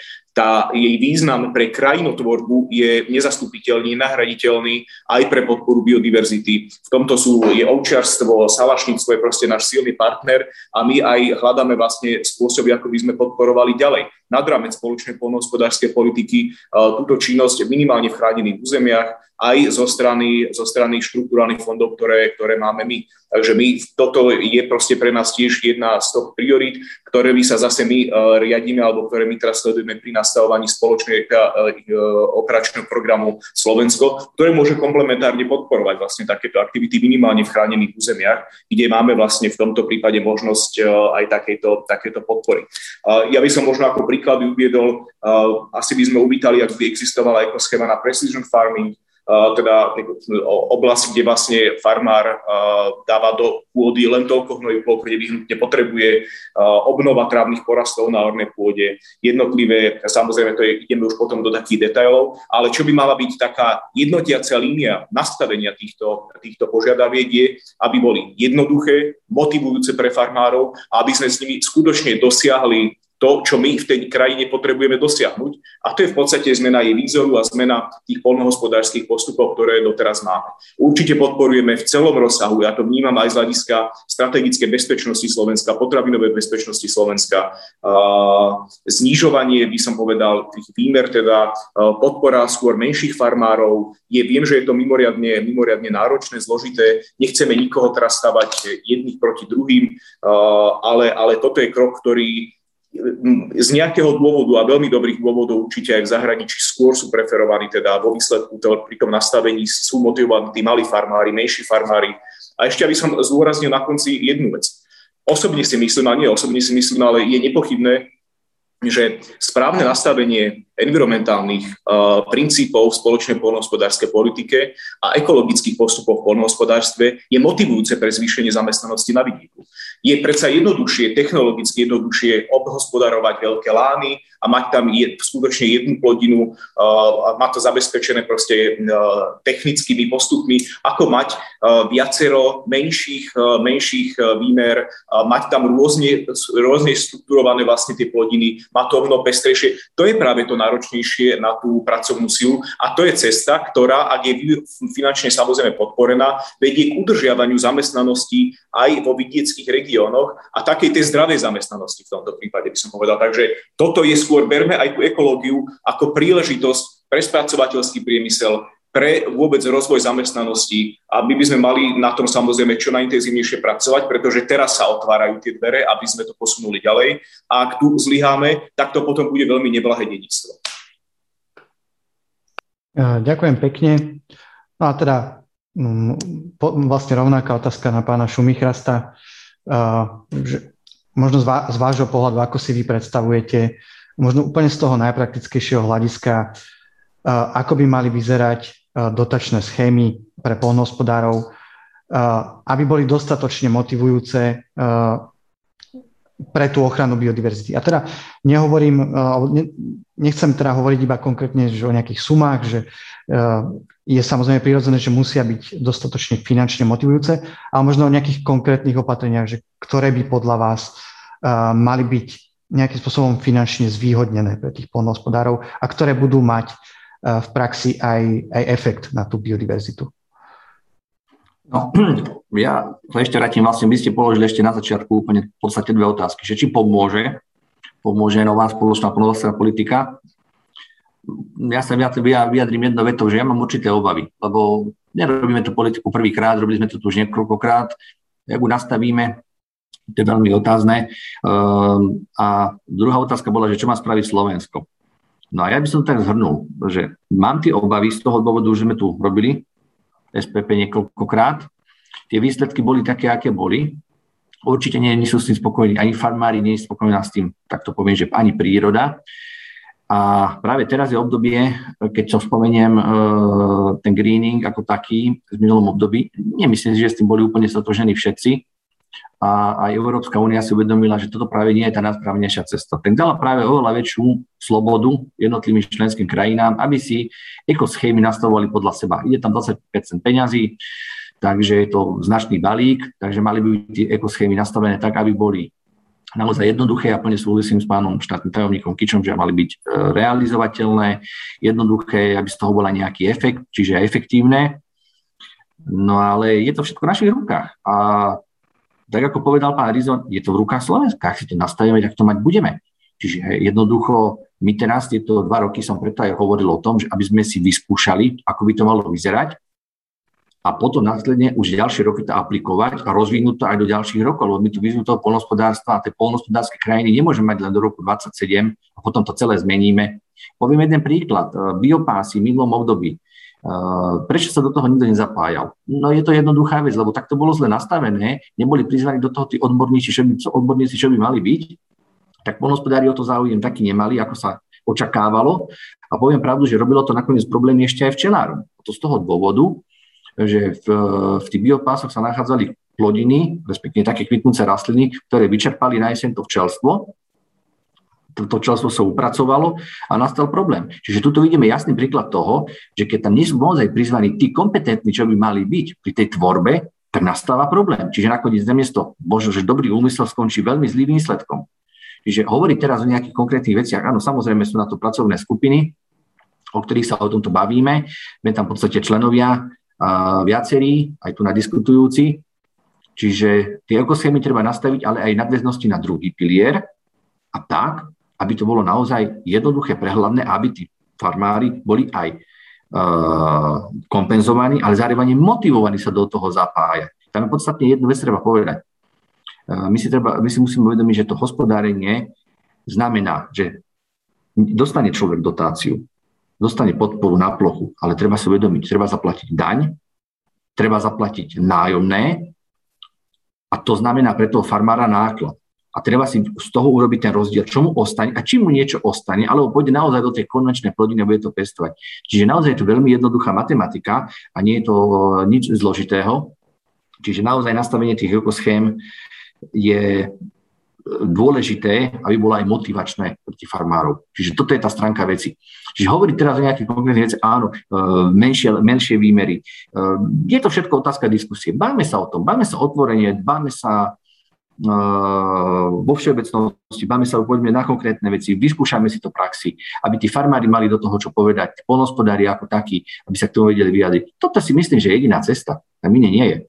Takže a druhá vec je podstatná. My sa tu bavíme o peniazoch, ktoré idú na tú krajinu. Ale my, keď chceme a rozprávame o tom, že chceme mať e, produkciu a lokálnu produkciu, tak tú lokálnu produkciu musíme podporovať. A na to sú zase e, možnosti z druhého piliera, aby sme podporovali lokálnu produkciu ako takú, ale aby to nebolo len míňanie peňazí na to, že sa niekto tvári, že niečo pestuje ekologicky, poviem to otvorene, alebo niečo, že niečo robí ale nech z toho ukáže, že niečo dokáže aj vyprodukovať, nech sa to dostáva tým e, spotrebiteľom. Toto je zase ďalšia podstatná záležitosť celého. Takže len toľko. Je to v rukách Slovenska. Aktuálne. Hm, e, ďakujem pekne, pán Kysel. Nech sa páči, ste reagovať. Ja by, som, ja by som len doplnil uh, pána Šumichrasta v jednej veci. Hovoril sa tu o nejakej efektivite aj samotnej, e, ja tam vidím problém trošku aj v samotnej administratívnej záťaži jednotlivých podnikov pri, pri vôbec čerpaní akýchkoľvek prostriedkov. A tu musím povedať, že pán minister minulý týždeň, keď sme boli na PPA, predstavoval nového generálneho riaditeľa, tak jasne deklaroval v tom, že pôjdeme cestou, kedy, keď sú nadstavené nejaké pravidlá na úrovni Európskej komisie, tak už nebudeme nejakým spôsobom dávať tomu nejakú nadstavbu alebo proste nadstavovať ešte, ešte, ešte ďalšie pravidlá na pravidlá, lebo vtedy sa to len zbytočne skomplikuje a práve to, to je to, že mnohokrát, mnohokrát aj tie dobré myšlienky končia zlým výsledkom. Z toho pohľadu, že mnohí, mnohí farmári nešli do, do rôznych víziev, pretože samotný proces realizácie toho opatrenia bol tak tak náročný alebo tak administratívne zamotaný, že si jednoducho povedali, že pri ich práci na to nie je čas a ani do toho nešli. Ďakujem pekne. Nech sa páči pán Ridzoň a potom dáme priestor otázkam aj divákov. By som nadviazal len na to, čo povedal pán Šumichrast a takisto aj pán štátny tajomník Kise. Za na, naozaj niektoré tie výzvy v minulosti boli veľmi náročné. A napríklad pri tých biopásoch nebolo to len o cene, ale bolo to aj o tom, že bolo potrebné certifikované osoby, bolo potrebné každý rok rozhodať biopásy. A skrátka tí farmári si rozmysleli, či do toho pôjdu. A práve preto my potrebujeme teraz nastaviť to opatrenie jednoduchšie, lebo vieme, že je kľúčové pre biodiverzitu a zároveň ideálne ho vyskúšať aj v prechodnom období, lebo to bude z tých nosných pilierov zmien. Takže či o to bude v tej zjednodušenej podobe záujem. To veľmi silno podporujeme. Ďakujem pekne. Teda ako som slúbil, prejdem aj k otázkam od divákov a pán Milan Ouseník sa pýta hneď v niekoľkých otázkach. Je to otázka smerovaná hlavne na pána štátneho tajomníka Kiču a pýta sa teda mm, na chránené územia a ako teda tá otázka znie, že ako ministerstvo životného prostredia plánuje spravovať 500 tisíc hektárov poľnohospodárskej pôdy, ktorá je v chránených územiach. Zároveň sa pýta mm, na to, ako ministerstvo chce podporiť mm, tie územia, respektíve tých majiteľov pozemkov v územiach Natura 2000, napríklad aj z koheznej politiky, ale aj, aj z plánu obnovy, Uh, tak možno nech sa páči, pán, pán Kiča, uh, vaša reakcia na to. Ďakujem pekne. Ministerstvo životného prostredia ani organizácie ochrany prírody spravujú minimum pozemkov, čo teda polnohospodárskych pozemkov, sú, sú skutočne zanedbateľné výmery v chránených územiach. Uh, takže čo sa tohto týka, tak ani pripravovaná legislatíva tá sa týka lesných pozemkov, druhé väčšine teda lesných pozemkov, ktoré spravujú lesy Slovenskej republiky, respektíve ostatné dva organizácie zriadovateľskej pôsobnosti. Je našim záujmom samozrejme čo najlepšie podporovať a vytvárať predpoklady pre podporu zo strany polnohospodárov alebo teda v rámci viacerých projektových podpor, ktoré sa dajú financovať zo štruktúrálnych fondov. V každom prípade aj samotná spoločná polnohospodárska politika ako taká a intervenčná stratégia, respektíve ten strategický plán je určený tiež na environmentálne ciele, vrátanie území Natura 2000. Je našou zodpovednosťou, aby sme ich nastavili komplementárne, aby sa navzájom vyvažovali doplňali tieto fondy. Práve preto aj vlastne my sme sa snažili aj komunikovať so Slovenským pozemkovým fondom, respektíve s ním sme intenzívne komunikovali a momentálne pripravujeme aj nejaké pozitívne motivácie a podmienky pre pôdohospodárov, ktorí vykonávajú svoju činnosť v chránených územiach a prenajímajú si pôdu od štátu. Aj nachádza sa to v chránených územiach tam je tiež dôležité, aby oni vlastne pri tej svojej činnosti zohľadňovali správne postupy, aby zase tie podmienky, ktoré tam štát kladie, boli, boli vhodne nastavené. Myslím si, že polnohospodári, ktorí vykonávajú svoju činnosť v chránených územiach a dodržiavajú tiež všetky environmentálne postupy, by mali byť aj finančne motivované v cene nájmu. To je ale opatrenie na nejakú ďalšiu, podrobnejšiu diskusiu, aby nebolo nastavené diskriminačne. Takže asi, asi toľko vlastne k eh, chráneným územiam. Ako som povedal, orgány ochrany prírody nespravujú žiadne pozemky v chránených územiach. Tie sú v súčasnosti správe, správe rezortu ministerstva pôdohospodárstva.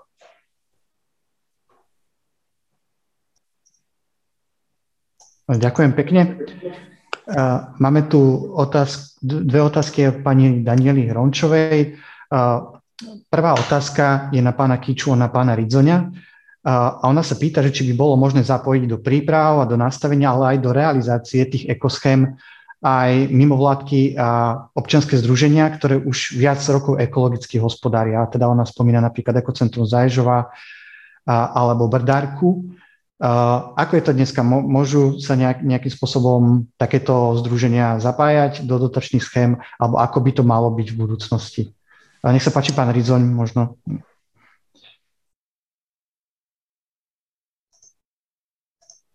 Predovšetkým je dôležité pri týchto, keď sa chcú zapojiť do dotačných schém, aby mali nejaký vzťah k pôde. Bez toho sa nemôžu samozrejme do polnohospodárskej politiky zapojiť, a teda do, aby mali do, dotované nejaké hospodárenie. Čiže buď vo vlastníctve alebo v prenájme musia mať nejakú pôdu ale zase treba povedať, že s ministerstvom pôdohospodárstva naozaj veľmi intenzívne komunikujeme, či to je ako agroekofórum, čiže združenie mimovládnych organizácií, kde keď k nám sa dostanú pripomienky ďalších my ich tlmočíme ďalej v rámci pracovných skupín, ale takisto aj ako samostatne Slovenská ornitologická spoločnosť. A to sú tie pracovné skupiny, ktoré smerujú niekde k nejakému výsledku, ako by mali byť nastavené ekoschémy, čiže tam vidím ten vstup tretieho sektora, že zatiaľ zo strany ministerstva pôdohospodárstva je naozaj mu načúvané a uvidíme samozrejme, ako bude vyzerať výsledok. Čiže toľko by som možno k tomuto povedal. Hm? Chcete aj vy, pán Kiča, reagovať? Ja len veľmi stručne by som podotkol, aj ministerstvo životného prostredia komunikuje s mimovládnymi organizáciami, uvedomujeme si dôležitosť tejto témy pre životné prostredie ako také a participáciu verejnosti. Spodotkol by som, že vznikla aj Rada vlády pre Európsku zelenú dohodu, kde bude aj téma spoločnej poľnohospodárskej politiky jednou z diskutovaných tém, keďže jednotlivé stratégie v rámci spoločnej poľnohospodárskej politiky sú súčasťou Európskej zelenej dohody. A v tejto, v tejto rade má samozrejme silné zastúpenie mimovládny sektor. Ďakujem pekne. A druhá otázka od pani Hrončovej je pre pána Šumichrasta. A ona sa pýta na striedanie plodín. Teda otázka znie, že kde polnohospodári, e, nepretože tá monokultúra alebo monokultúra, kde polnohospodári pestujú ten istý druh rok čo rok, môže viesť k rýchlejšiemu hromadeniu škodcov a chorôb a potom k ich rýchlemu šíreniu v prípade, e, keď je jednotná plodina náchylná na patogen ak, aké toto možno má riešenie, lebo ja viem, že aj uh, vlastne tá petícia za živú prírodu žiada častejšie striedanie plodín um, a možno aj na väčšej výmere, uh, tam sa hovorí konkrétne o 10%. Uh, Um, možno, um, ako to vy vidíte, um, to, to striedanie plodín, ako by možno malo byť podporené, alebo či na to majú polnohospodári vôbec priestor ponechať časť alebo možno 10% pôdy na trávnaté plochy alebo na krboviny. No, to je práve ten troška problém toho nepochopenia toho celého systému. Striedanie plodín je podmienka na poberanie dotácií. Čiže ten, kto chce hospodáriť, musí dodržiavať správnu farmárskú prax, ktorá práve, práve striedanie plodín vyžaduje. Čiže nie je možné pestovať po sebe tú istú plodinu niekoľko rokov a to si treba aj všimnúť, e, keď niekto bude prechádzať po polnospodárskej krajine, tak určite nenachádza repku na tých istých poliach každý rok, rok čo rok. Tí polia sa musia striedať.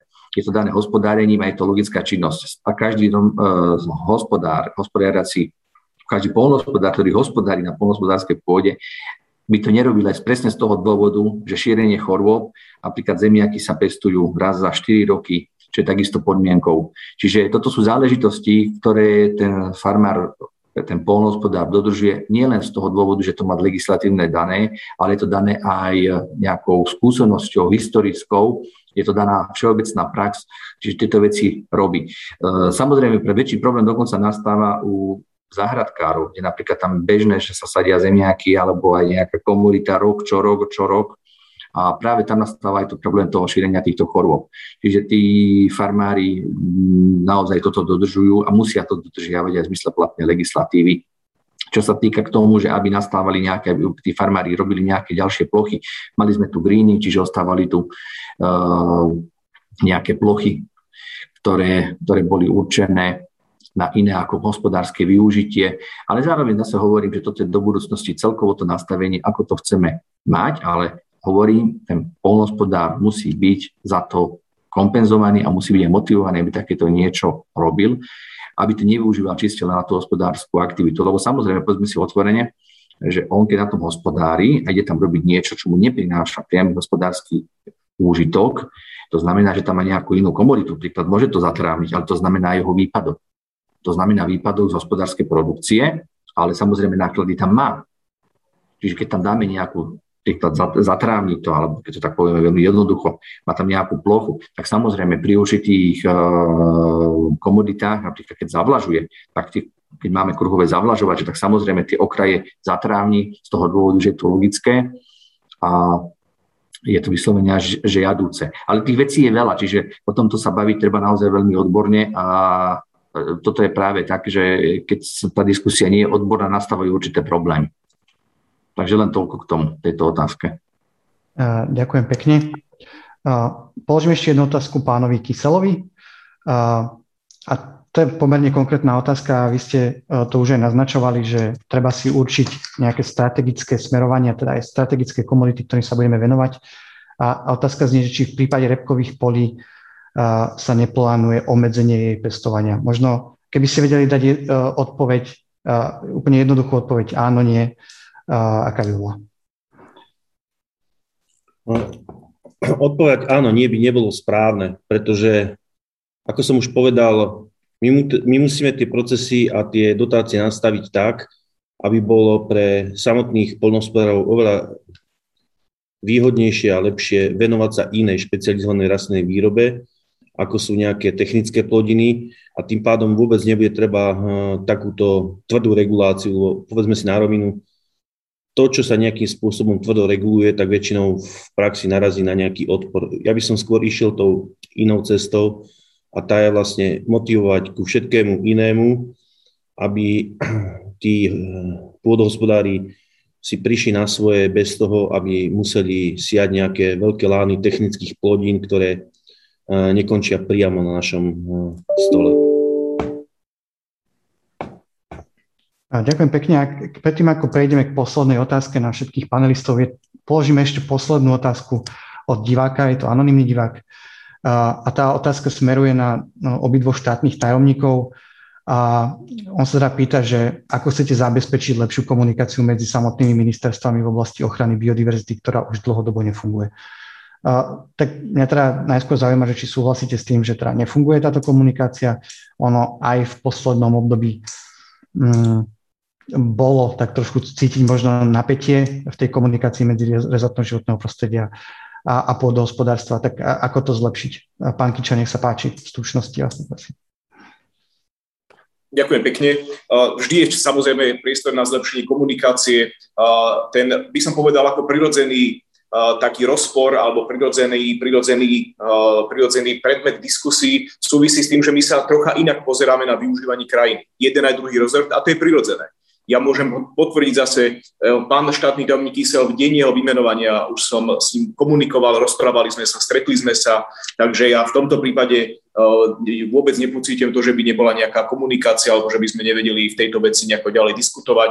My práve naopak e, máme dohodnuté už aj viaceré témy, ktoré budeme rozoberať veľmi intenzívne, takže ja som v tomto prípade optimista. Je táto dnešná diskusia nevy, nevyhol sa jej, prišiel proste na túto diskusiu. To je vlastne príjemný posun oproti aj minulému stretnutiu, keď sme už v podstate vo veľmi podobnom formáte diskutovali o spoločnej poľnohospodárskej politike. Je dôležitým signálom, takže ja v tomto prípade túto obavu nezdielam a je to našou zodpovednou úlohou a spoločnou úlohou pri nastavovaní tej spoločnej poľnohospodárskej politiky a intervenčnej stratégie. Možno, aby som ešte, ak môžem, jednu veľmi takú malú technickú poznámku e, k repkovým plodinám alebo grepky ako takej.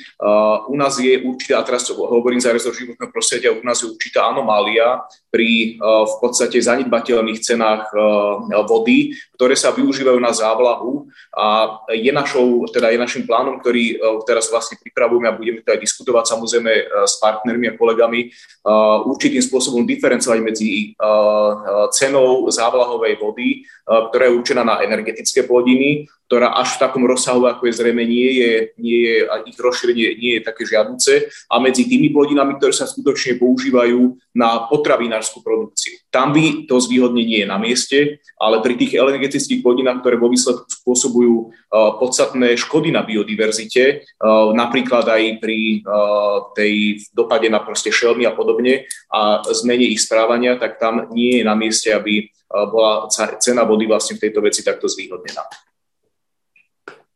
Ďakujem pekne, pán Kysel, k tej komunikácii, nech spáči.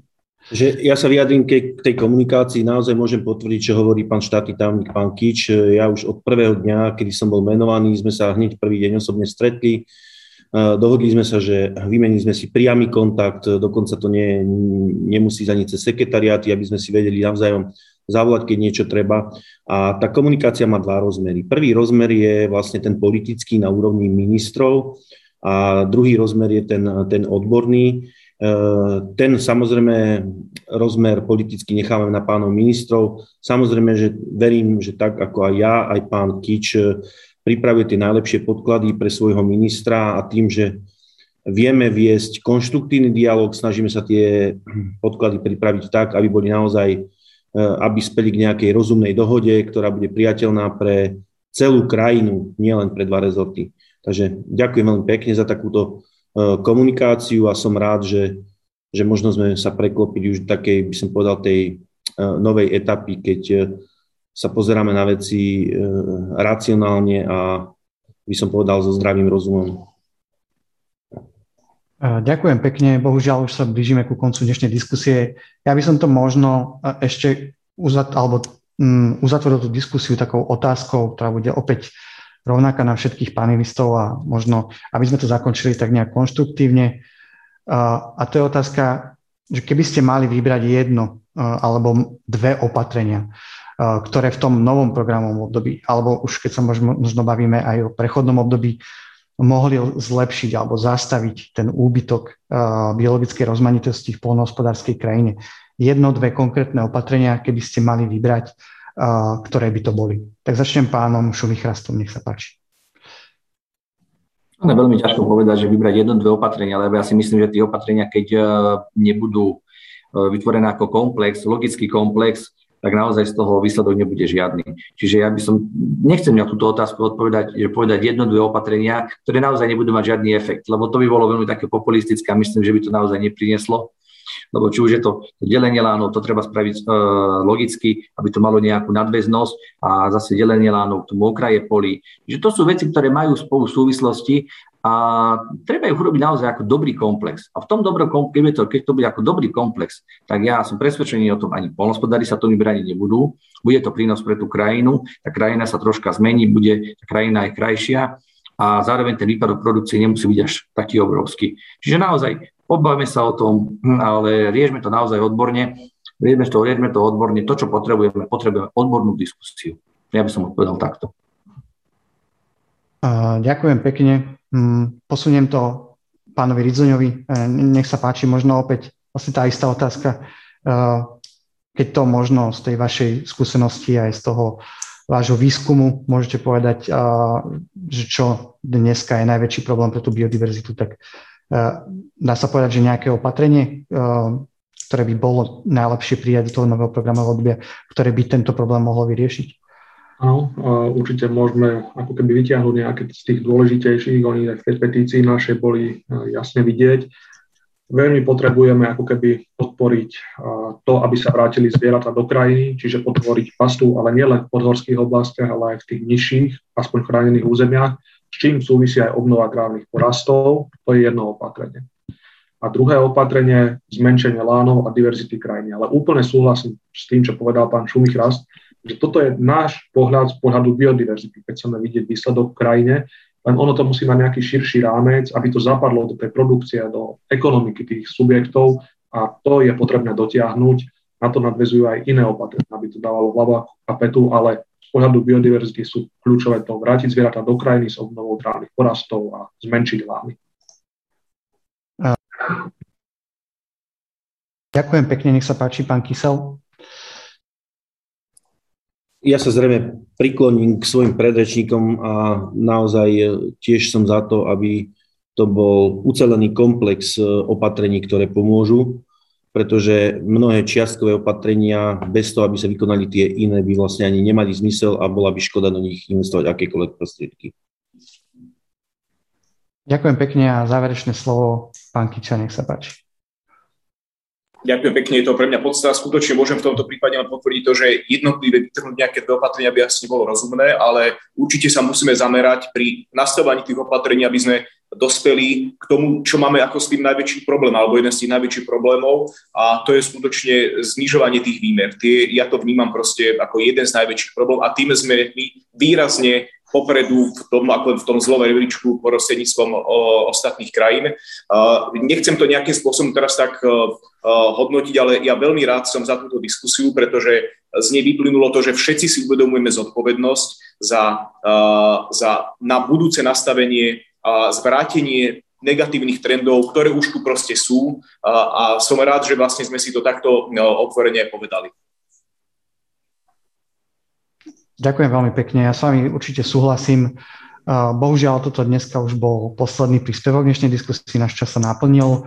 Ja musím v tejto chvíli toto podujatie, ktoré bolo, myslím, veľmi zaujímavé, prerušiť, pretože my v Reaktíve určite sa tejto téme budeme tak ako doteraz ešte aj ďalej venovať a predpokladám, že v budúcich mesiacoch aj v čase, keď už budeme poznať už e, tú konečnú podobu alebo aspoň návrh toho slovenského strategického e, plánu e, spoločnej poľnohospodárskej politiky. Čiže ďakujem ešte raz všetkým panelistom a, a teda menovite pánovi Michalovi Kičovi, štátnemu tajomníkovi Ministerstva životného prostredia. Ďakujem veľmi pekne za pozvanie a za výbornú diskusiu. Ďakujeme my, pánovi Milanovi Kyselovi, vlastne ešte čerstvému štátnemu tajomníkovi na ministerstve pôdohospodárstva. Ďakujeme veľmi pekne za účasť. Ďakujem veľmi pekne, bol som rád, že som mohol byť tohto súčasťou. Ďakujem pekne a dúfam, že budeme mať príležitosť sa ešte takto rozprávať aj v budúcnosti. Zároveň ďakujem aj pánovi Jozefovi Rizdoňovi zo Slovenskej ornitologickej spoločnosti BirdLife Slovakia a Slovensko. Ďakujem aj ja a rovnako ďakujem za širokú diskusiu, často do detailov, takže sme si to mohli vydiskutovať a snáď aj niekedy na budúce už sa pozrieme na to aj, ako keby sme boli ďalej. A ďakujem pekne a tiež pánovi Jozefovi, Jozefovi Šumichrastovi zo Slovenskej polnohospodárskej a potravinárskej komory. A ďakujem veľmi pekne aj vám, že ste si našli čas. A ďakujem pekne. Ďakujem pekne. My ďakujeme. A ďakujem pekne ešte raz partnerom diskusie, teda festivalu Ecotop Film a za finančnú podporu Európskej komisii. No a vám ďakujem pekne za pozornosť a vidíme sa určite po krátnej letke, let, letnej pauze e, pri ďalšom podujatí portálu Euraktiv Slovensko. E, držme si palce, aby to bolo podujatie, na ktorom sa už budeme môcť stretnúť aj fyzicky, pretože podľa môjho názoru aj tie diskusie majú kvalitatívne trošku ešte vyššiu úroveň, keď, keď, keď ten kontakt je tam osobný, ako takto cez Zoom, ale samozrejme vďaka Bohu aj za túto vymoženosť. A prajem teda všetkým divákom, ďakujem teda divákom aj za pozornosť a prajem krásne a inšpiratívne leto. Prajem pekný zvyšok dňa. Dovidenia.